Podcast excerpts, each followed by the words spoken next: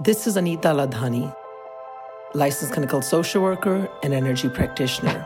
Welcome to my podcast, Our New Reality Tools and Insight to Live a Life with Joy, Peace, and Hope. Let's try this again. Um, so, if you are a parent or a caregiver of a young child, um, please do not trust your kid or your children with other adults even if they're family members that you might not normally want to associate yourself with.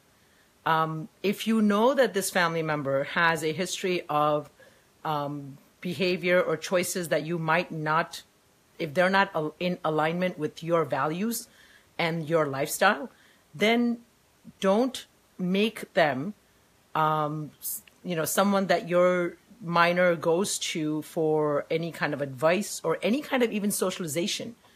Um, you know, being polite is overrated. I think as a parent, you owe it to your child first and foremost to be protective of them and to help with being polite because I can't tell you how many kids I hear about, and of course I get them when they're adults or if they're teenagers, um, that you know their parents were too polite or they just were too naive um, to expose them to adults who were simply abusing them.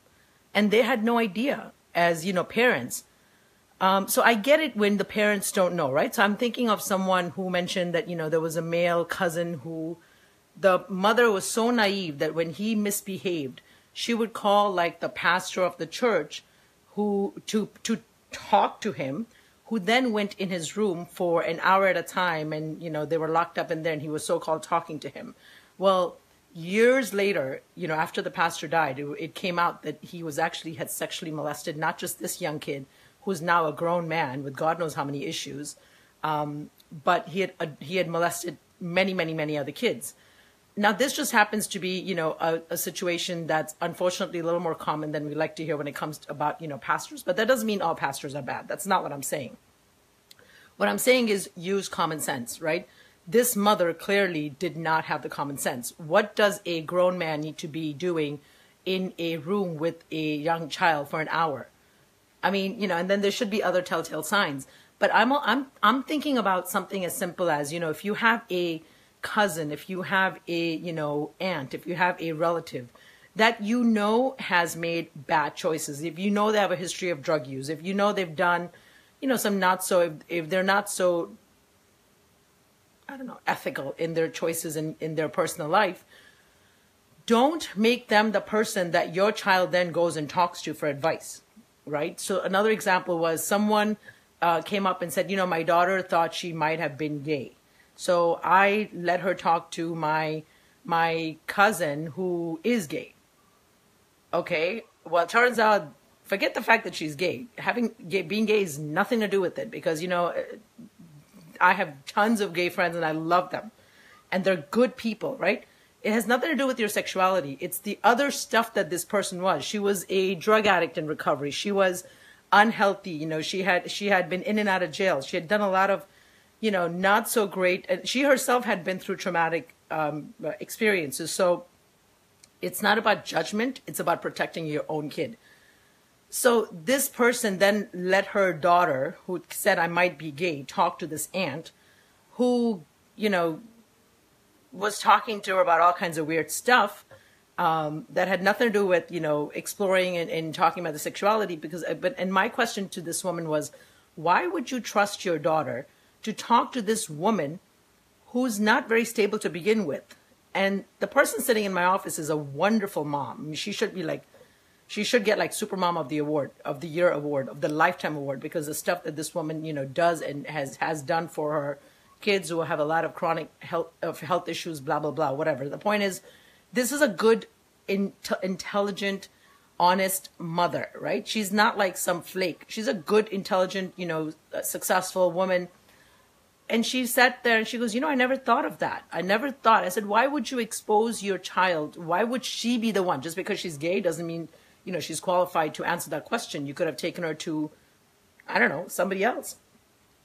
But besides that, you know, it's, it's, take care of your kids. You know, I hear so many times where, you know, kids are left over. They send over, you know, to go have sleepovers at, you know, my my aunt's house, you know, and um, I see this a lot of times with, you know, and, honestly, race, your religion, your color of your skin, how uh, your class has absolutely nothing to do with any of these things that I'm talking about. Because um, when it comes to sexual abuse, when it comes to domestic violence, you know, they do not discriminate. They don't care. It, you know, those things happen regardless of of who you are, where you live, you know, what color you are, what religion you practice. That stuff happens just because it's people, right? And so, um, you know, I hear a lot of this stuff about, you know, oh, you know, I sent my my younger kids over. You know, it was like a six year old and an eight year old brother sister team. They were sent over to go have a sleepover at their aunt's house. Well, they don't know what they're being exposed to at their aunt's house, and they didn't. These kids ended up being molested and, and abused. You know, it's like why would you do that? You know, invite the, and, you know, and a lot of times I get it, especially in the West, us parents are so overworked. We need a break. So, right. So we are happy to like have someone take the kids off our hands. But guys, I'm sorry. If you are parents, you signed up to be parents, suck it up and sacrifice and compromise and get someone else to watch the kids in your own home or while you just take a quick, you know, 15, 20 minute, whatever, finds I mean, I know it's easier said than done because there are some people who genuinely don't have the support. I respect that. So I don't know, find a, you know, find an extended day program or, you know, find some place that, you know, you can leave your child that can be safe. Because um, it just, it, it breaks my heart to see abuse happening as, as, as, as prevalent as it is when it doesn't need to be. And it's simply because it's just over trusting parents, as parents, don't trust people when it comes to the safety of your kids. Be very, very hyper vigilant. Yes, trust the grandparents, trust the you know immediate family if you know them, if you've trusted them, if they they've proven you know that they are someone that they can be trusted, right? But just because they're family doesn't mean they are the best person for to take care of your kids. Then find extended friends. Make sure you really, really vet them out and even after that they might be you know you they might not be safe. So i get that. But it just i just want to urge you parents to please keep a vigilant eye on your children. Do not let them out of your sight. Don't you know have sleepovers with you know let them out of, just don't do it. Have people over at your house. Have them you know where you can watch them. Because you know childhood the innocence once it's taken away guys the damage is a lot. It's a lot um, as a parent, how do you know what's the line? Simon asks. You know what, Simon? I think it's a matter of trusting your gut. Um, the line is so fuzzy, right? And the line um, changes. And so he goes, Simon's saying, between what's the line between being protective and overprotective? Listen, Simon, I prefer the being overprotective versus, you know, not, right? It's okay to be overprotective as, as parents to me if it means you're going to keep your kids safe. Um, over the last 10 years, 15 years, that, you know, this whole internet thing has taken over, not so much the internet thing, but the social media, right? With Facebook being as prevalent. Then you've got, you know, Snapchat and Instagram and this and that. And, you know, there were kids coming up 10 years ago that grew up with my son who didn't have, um, you know, Facebook or didn't have, um, you know, they didn't have social media, right? And their parents were at that point uh, some of the parents were concerned, you know, my kid is not social. And the other parents were like, no, I'm totally fine. My kid, you know, I, I don't want my kid exposed to this stuff. And I'll tell you, kudos to them, right? Because these same kids are now going, they're good kids. They weren't exposed to all the crap that these kids are, our gen- this generation is exposed to thanks to the social media. Social media is, is really, I mean, to me, it's just so unfair. Um, for for when it comes to I'm going to read that in a minute. Social media is so unfair when it comes to kids because the amount of bullying that happens in social media now is is horrific, you know. Um, but it's you know these kids who didn't have social media 10 years ago and were kind of protected or overprotected or nerdy or weren't as cool or didn't have a whole lot of friends guess what they were they're fine now they're 18 19 years old they're 20 years old One got into Johns Hopkins. The other one is a you know a sophomore or junior at Harvard. You know they're they're going to good schools. They're gonna get their exposure to life. It's not like they're protected, right? So Simon says my parents were very overprotective. Because of that, I grew up being socially awkward because of poor social interaction. I understand, but Simon, were you safe?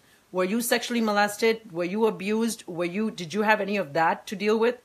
Because I get the overprotection, it's a fine line. I get it. I know the kids and some parents, you know, are not going to agree with me. And again, there's no judgment here. This is just me offering my experience as a person who personally was sexually molested right under my parents' nose from the age of two till I was 12 parents didn't have a clue. They couldn't have known, right? Again, they just weren't even aware of it. To, you know, to other, uh, being a therapist who now I work with par- kids who, and parents and adults who now have been sexually molested or have gone through it as a child themselves. And it's honestly, it's the, the, the damage is too much.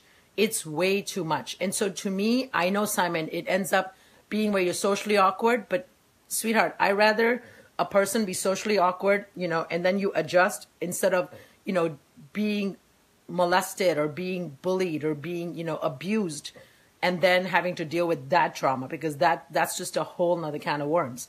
Now, let me just quickly talk about social media and bullying. Um, you know, back in the day when we were younger, before we had phones and cell phones and smartphones, when we didn't have even television for crying out loud, I remember we had a TV in the house and it was black and white. And I remember I was probably seven or eight when it was color TV. This is back in India. We had Doordarshan, right? And then finally, it, it wasn't all day long. It was like, I think, I don't know, five, six, seven o'clock. There was this, you know, it came on in the evening. And then my 11, 12, whatever, it was shut down and it was a whole event. But now, you know, we we went out and played, right? If bullying happened, it happened on the playground. It happened in our in our neighborhoods. Now with social media, bullying is happening online. Online, you've got the physical bullying that still happens at school. Excuse me, you know, where kids are called names. You know, I've had a seven year old come into the ER the other day. Beautiful little girl was called ugly and called, you know, uh, stupid and death and all kinds, excuse me, all kinds of names, you know, by, by her friends at school. Now, she's too young and not on social media yet. But then I have, you know, 14, 15, 16 year olds coming in who are being bullied on social media, who are like these Instagram, you know, stars and, you know, they're being told, you know, you should go kill yourself. And, and unfortunately, a lot of them have been doing that, right? And when social media bullying happens, parents are completely in the dark because of it, because they're not on social media a lot of times. They're not, if they're on social media, they're not monitoring their kids' accounts. If you think you're monitoring your kids' accounts, I want to bet money your kid has a separate account that they're hiding from you. Uh, I don't care how good the kid is. I mean, once in a while, you know, you do have kids that are really good and fine. They don't care. But a lot of times, most of the times, kids have two separate accounts. They have accounts that they post that their parents are monitoring, and then they have a separate account that they're hiding, that they're doing all, you know, their real posting with their real friends. And bullying is happening through email, through, through, you know, all these social media sites. It's, it's, too much, guys. It's too much. And, you know, just, you know, I, I just want to say be careful, be hyper vigilant. Uh, I know, Simon, you might disagree with me, and I, I, and many of you might disagree with me, and I get it. I respect the difference in opinion. Uh, I might be completely, you know, being a little paranoid because of my personal experience, but because of what I do professionally and what I see every day, um, I guess I see the ugly side of life and I see the ugly side of the damage of how this stuff unravels itself. So my humble request to parents is yes, be hyper vigilant, be overprotective, you know, of course keep a balance. Don't overdo it where, you know, your kids grow up being um, what is it, socially awkward. I mean, you don't want to do that either. You do want to promote a healthy sense of self. But trust your gut, trust your inner sense when something doesn't feel right, trust it because that's God, that's angels telling you that something isn't right. That's your intuition is God talking through you. You know, I don't care if you know a person to be a saint. If something doesn't feel right, listen to that voice. Um, Simon, Simon, I'm reading Simon's uh, comment, and he says, "I don't disagree with you. I would be like my parents if I had children." Thanks, Simon. Um, but anyways, like I was saying, trust your gut, trust your inner voice because that is God talking through you. You know, a lot of times we dismiss our inner voice. Please don't do that because your kid's safety and your kid's future ends up depending on that. Anyways, all the best to you and take care and God bless. Thanks for listening to this episode of Our New Reality. You can connect with me on www.anitaladhani.com. Until next time, stay safe.